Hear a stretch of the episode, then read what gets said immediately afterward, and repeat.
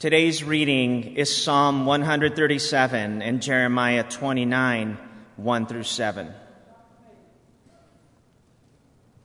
Psalm 137. By the rivers of Babylon we sat and wept when we remembered Zion.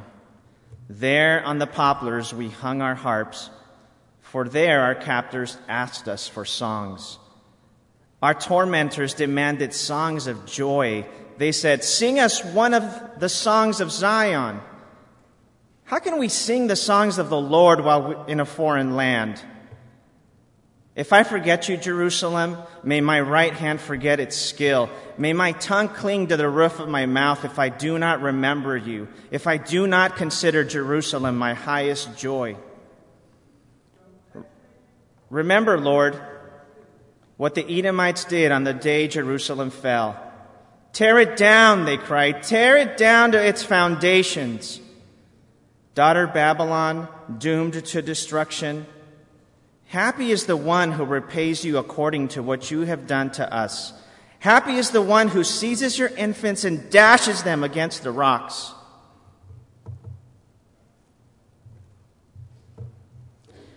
Jeremiah 29 1 through 7.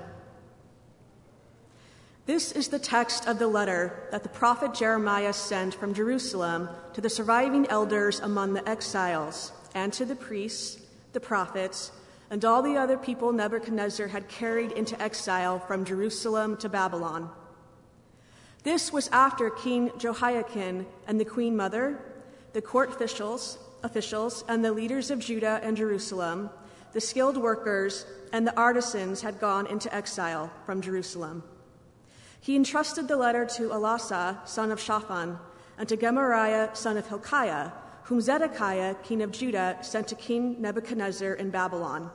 It said, This is what the Lord Almighty, the God of Israel, says to all those I carried into exile from Jerusalem to Babylon. Build houses and settle down, plant gardens and eat what they produce marry and have sons and daughters. Find wives for your sons and give your daughters in marriage, so that they too may have sons and daughters. Increase in number there, do not decrease. Also, seek the peace and prosperity of the city to which I have carried you into exile. Pray to the Lord for it, because if it prospers, you too will prosper. This is the word of the Lord. Thanks be to God. I'd like to begin with this image behind me. Now, the print is rather small, but it says on the top 2015 forced displacement hits a record high. It's from the UN uh, Committee on, it's the Refugee Committee, and um, they put out these statistics on refugees, on displaced people. It's a map describing the current movement of refugees in our world today. And these are people who are forced to leave their homes or their country for, for some reason. Usually it's because of war. Uh, let's go back to the other slide real quickly, just a second. Thank you. Um, the three countries that are producing the most refugees is, um, of course, Syria, Burundi, which is in uh, Africa, and Somalia, which is in Africa as well. Uh, okay, we can go to the next slide. Um, this next slide kind of gives you a little bit more feel of the statistics. 65.3 million forcibly displaced people worldwide. There are 21.3 million refugees, 10 million stateless people. It shows where the world's displaced people are being hosted. The Americas are hosting 12%. Um, the, the refugees shows where they're coming from, the top hosting countries and gives more statistics. It's a fascinating website if you're interested. But here's how many there are per minute. If I can have the next slide. Every minute, 24 people are displaced.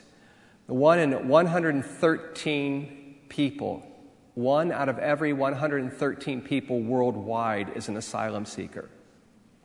Now, if these stats don't alarm or um, get your attention in some way, may I remind you of an image that got the world's attention in 2015.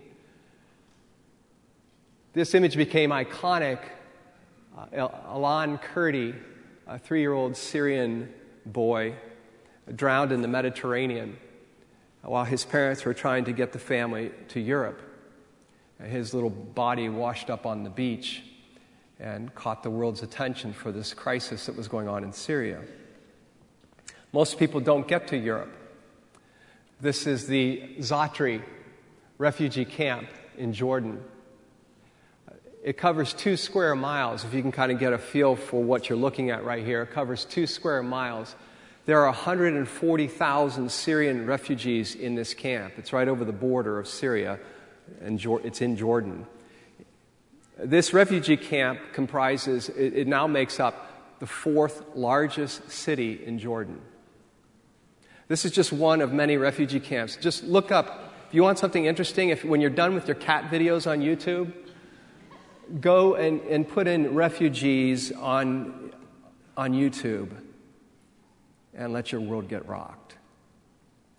Uh, dial in this UN committee and watch what they're having to deal with worldwide with refugees. It's sobering. And I bring this before you not to put a guilt trip on you, but rather a reality check, and that is that for me personally, I find it easy to go through my life, my daily life, with this kind of stuff out of sight, out of mind, because it really doesn't touch my life. I come to work and this doesn't affect me at all.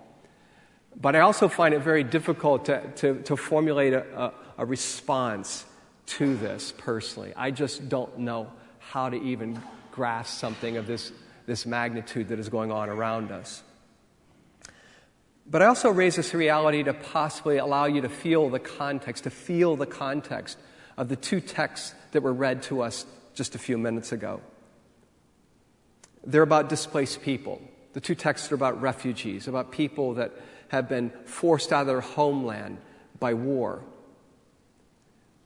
And Psalm 137 captures the heartache and the disorientation of a people defeated by war, their capital city destroyed, thousands of them relocated, deported to a distant land.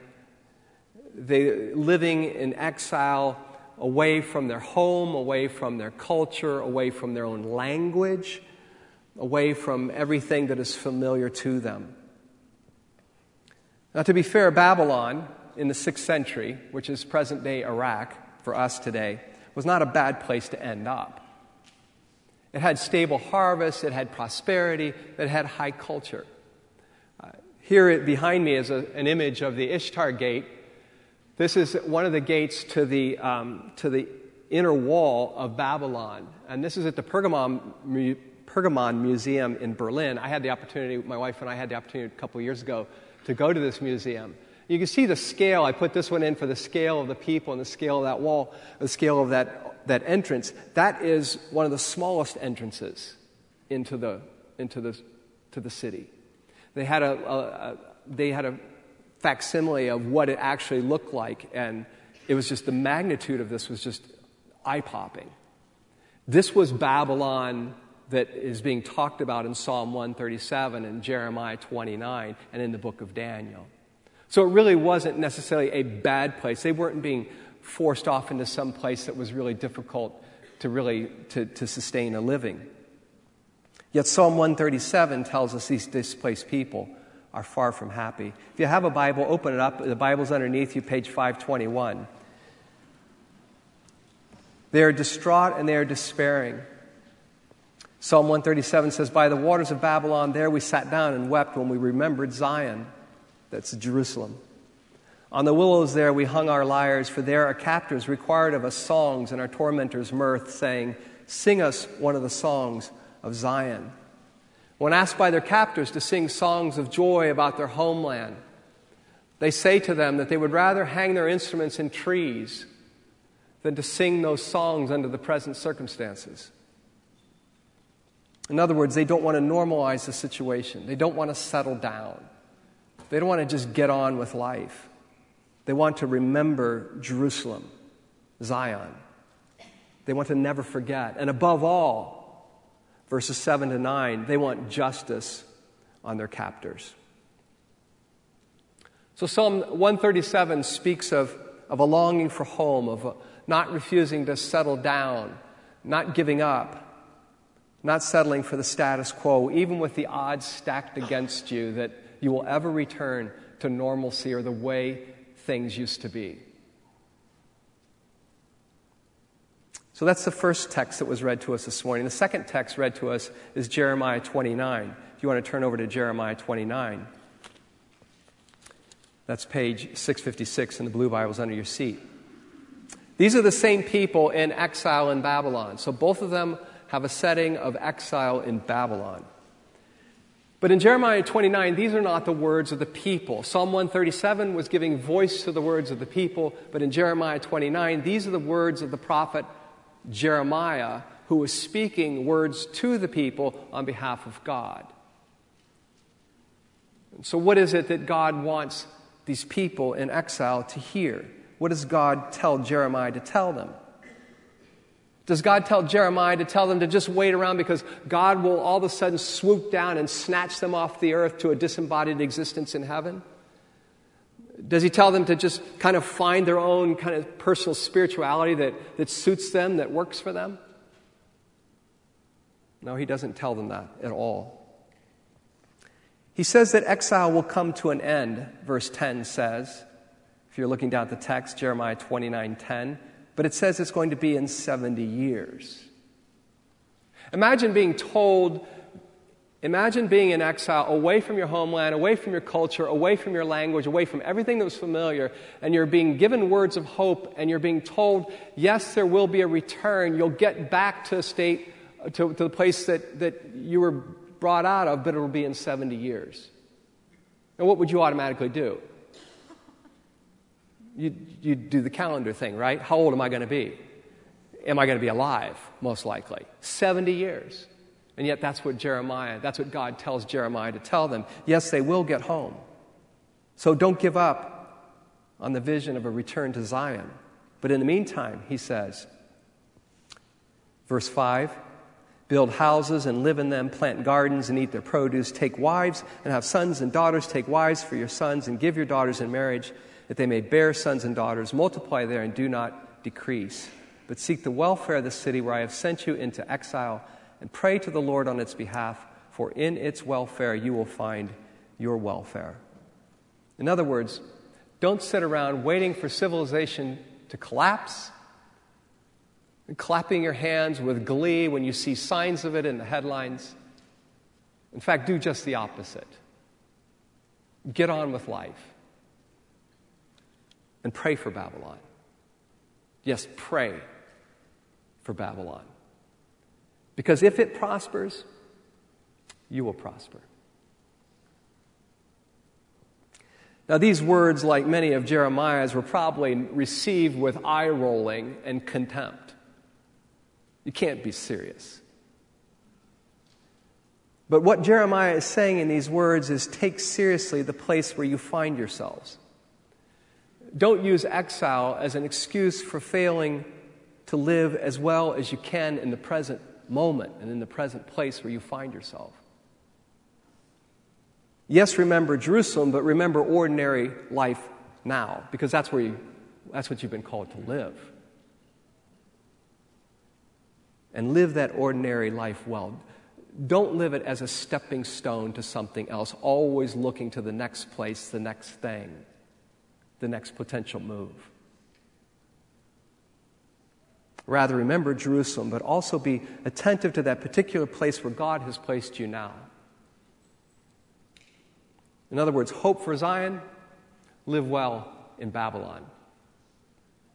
Hope for the kingdom of God, live well in Long Beach, Lakewood, Seal Beach, Redondo Beach, Huntington Beach, wherever you find yourself. So, those are the two texts that were read to us this morning. So, my question that you might be asking, that I'll pose, is why am I spending time on those two texts? Well, first of all, they were the, the setting for what we're going to be looking at in the book of Daniel. Daniel is set in Babylon, it's exile in Babylon. It's a young man who's been deported to Babylon. So, we'll be looking at, at him in Daniel 1 to 6. But also, I believe these texts speak to God's people still today. See, I think to be, a, to be a Christian is not about embracing abstract ideas, nor is it about uh, just waiting around for some kind of a disembodied future existence in heaven. We're called to embrace a life, an embodied, godly, faithful and fruitful life in our present time and place. But what does that look like in practice? And that's the big question. What does it look like in practice? Who gets to determine that, of course? But what does it look like in practice, especially in a culture where it feels like Christians are increasingly finding it difficult to fit in as a Christian? You might say that Christians today are experiencing an exile of sorts as we are relegated to the margins of society. I mean, if you want to hold private beliefs, that's fine, but just don't go public with them and certainly don't actively promote them. I was reminded of that recently when I went to the optometrist, optometrist to get um, a new prescription because I needed to get my glasses updated. It was a day off, and so I was wearing my Ohio State shirt, as always, I wear on a day off. No Ohio State fans here, that's fine. Thank you. Thank you. And so, because I wore that in, then it naturally promoted, a, it prompted a conversation because the optometrist was a graduate of Stanford. And so we talked about schools and we talked about football teams. And then it came around to uh, my saying what I was experiencing in terms of my eyesight because I do a lot of reading on a screen, I do a lot of reading, printed reading, and writing and that type of stuff. And that raised a proverbial question oh, so what do you do? And I have this microsecond in which I decide do I respond? Do I divert? What do I do? And so I decided I'm just going for it. So I told him.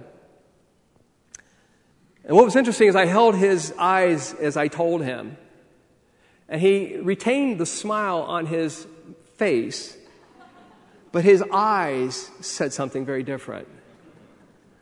Uh, the best description I have, it's what happens when you're in a room and full of people and you smell an odor that is foreign. And you still smile, but you're looking around with terror because you don't want to be blamed for that odor. I'm being very dignified in the way I'm describing that, all right? But it's this, it's this look of terror. And I held his eyes to see what he would say. And what he said to me was classic. He says, Well, we all have to find our own way. And to make the point further, he paused and he said it again to me, as if to say, let's keep this topic to ourselves and let's end it right now.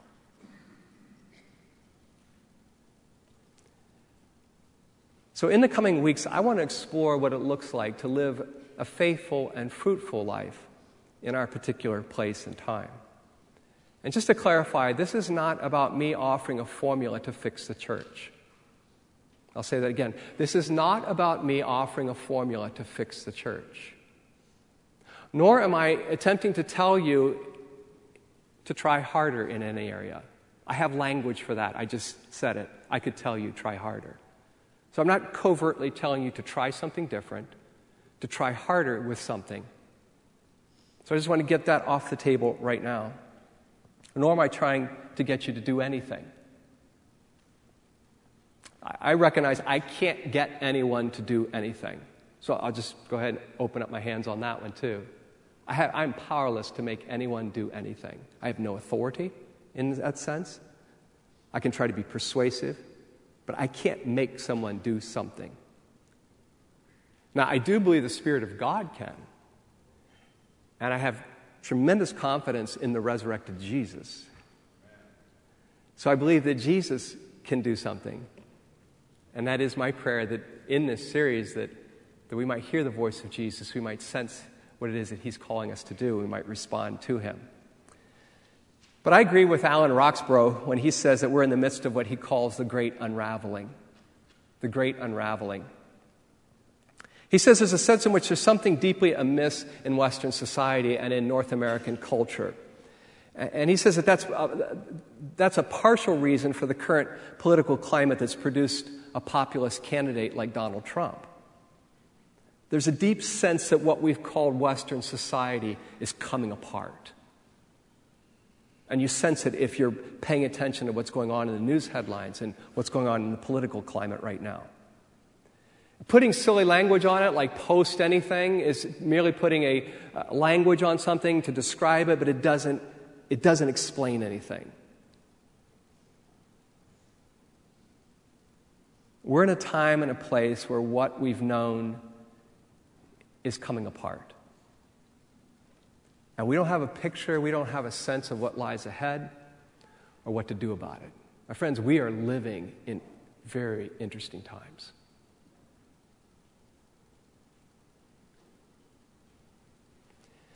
His explanation, which I appreciate, is that he says that modernity, which is the modern Western experiment, was a massive wager. And what was the wager? We came to, be, we came to believe, we came to be convinced that through human agency, we could live well without God. That was modernity's wager. And in place of God's agency, the modern West created a new trinity the self, capitalism, and the state. And he goes on to say, We then made the church and therefore God useful adjuncts to these primary wagers as to how to make life work. And so that's why you see this massive focus on the self in our culture that is supported by capitalism, which is then supported by the state. Think about that one this afternoon. That is a massive piece of explanation for what we're experiencing. Whereas God, well, God is still there, especially in America, but now God is useful to support these other things. God became useful to support these other things. And you see that reflected in, in churches, you see that reflected in, in uh, pastors' sermons, you see it reflected in the Christian Christian media and book publishing company. God is presented today primarily in evangelicalism in America as someone who is useful to your life to support you as you pursue these other things. God became a useful adjunct to support the pursuit of this life without God that is supported by capitalism and by the state. So increasingly, people are feeling that modernity's wager was a huge lie. And they don't know what to do about it, and no one knows what to do about it. So we still live in a profoundly religious society that's hungry for God and that's hungry for the transcendent. But the Christian God makes less and less sense to people because the Christian God that's been presented for the past 100 years has been presented as a useful adjunct to other things in life.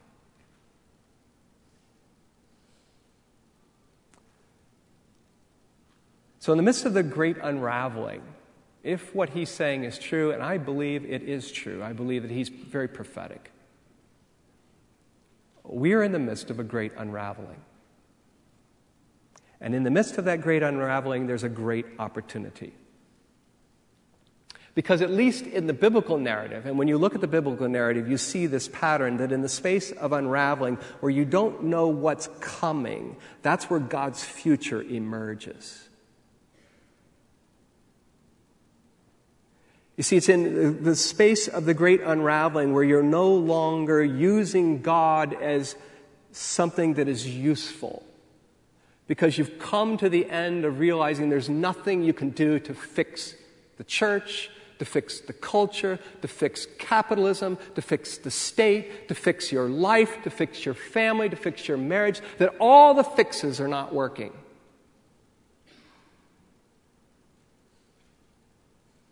And it's there in that space of unraveling where God's future begins to open up. And it begins to reveal here's what I want to do.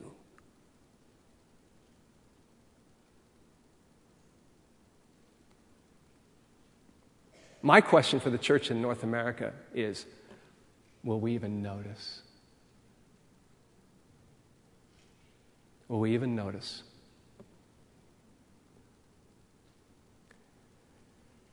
For the churches in North America, this means resisting the impulse to depend on human agency. And what I mean by that is it's the, the thinking that goes like this, and maybe it doesn't resonate with you because you're not as embedded in the church as I have been.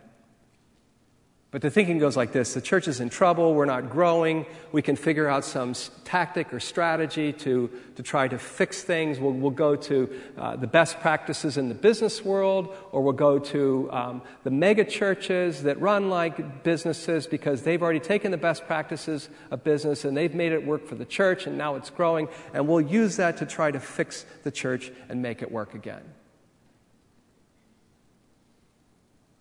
I've been steeped in that since the 1970s. And that began really in the 1960s, if you look at it historically.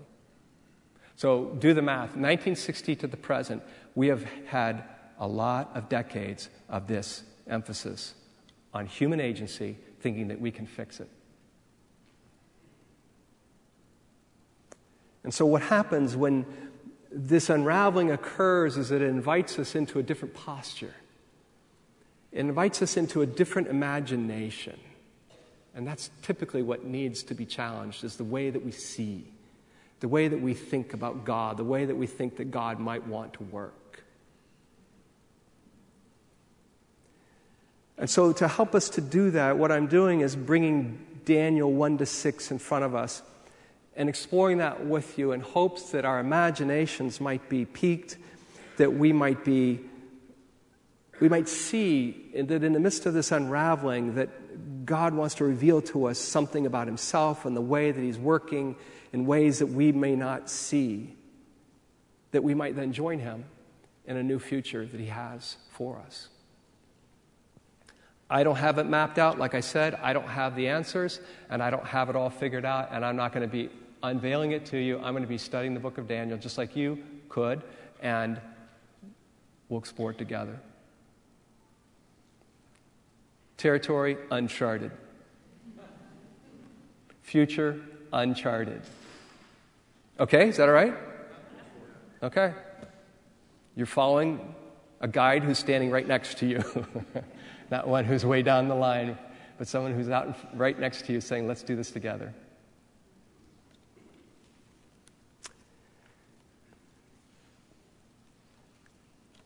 Uh, perhaps in the few minutes that we've had in talking about this text today, there was something in there that maybe the Spirit of God, maybe you felt just this little oh, a spark of awakening or something caught your attention, and you're like, rather than just maybe pushing it aside or using some kind of reflexive dismissal, maybe there's something that, that God is wanting to speak to you about today.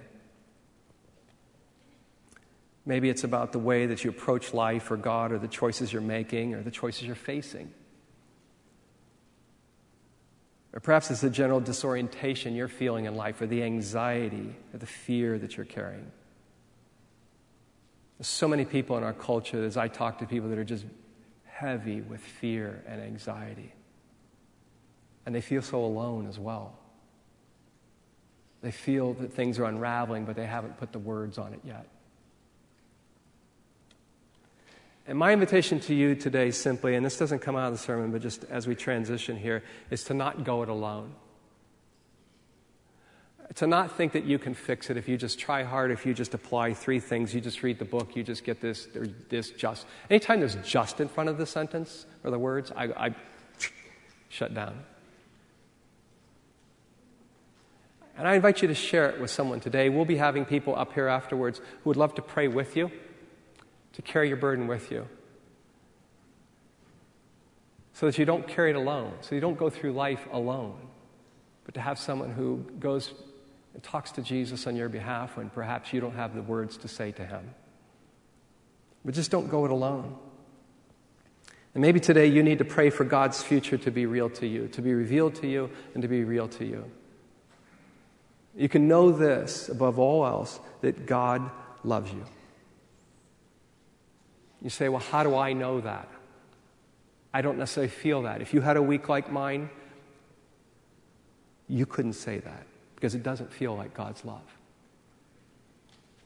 And the reason why I can say to you without hesitation that God loves you is because I look to what He's done when He sent Jesus into this world, and Jesus loved the world so much that He gave His own life so that we might have life. And he did not stay dead, but he rose from the grave God raised him from the grave as a vindication of his love, saying, See, I told you I love you. I love you, and there's nothing that can separate you from my love. My love is persistent. My love will go through hell. My love will go through torture. My love will go through separation in order to be something you experience. That's the God who's revealed in the Bible. And that's the God who is for you and for us. He really does love you, He really does love us. So I want to invite the, um, the prayer team to come up. We're going to do it. We have one song left, so I want to invite the prayer. No, wait, don't bring the prayer team up because Daniel has a boatload of announcements. Just did a quick change. But I want to invite Vanessa and the team up to give us words to respond to God. I want to invite you to stand right now. And also, there will give you an opportunity for a response of generosity toward God's kingdom and toward the church's role in the kingdom of God as we give of what God has entrusted us with. But let's, in this last song that Vanessa leads us in, let's raise our voices and let her give us words and lead us to praise God, this God who has our future, who will guide us into the future that He has for us to show us what it is that He wants to do.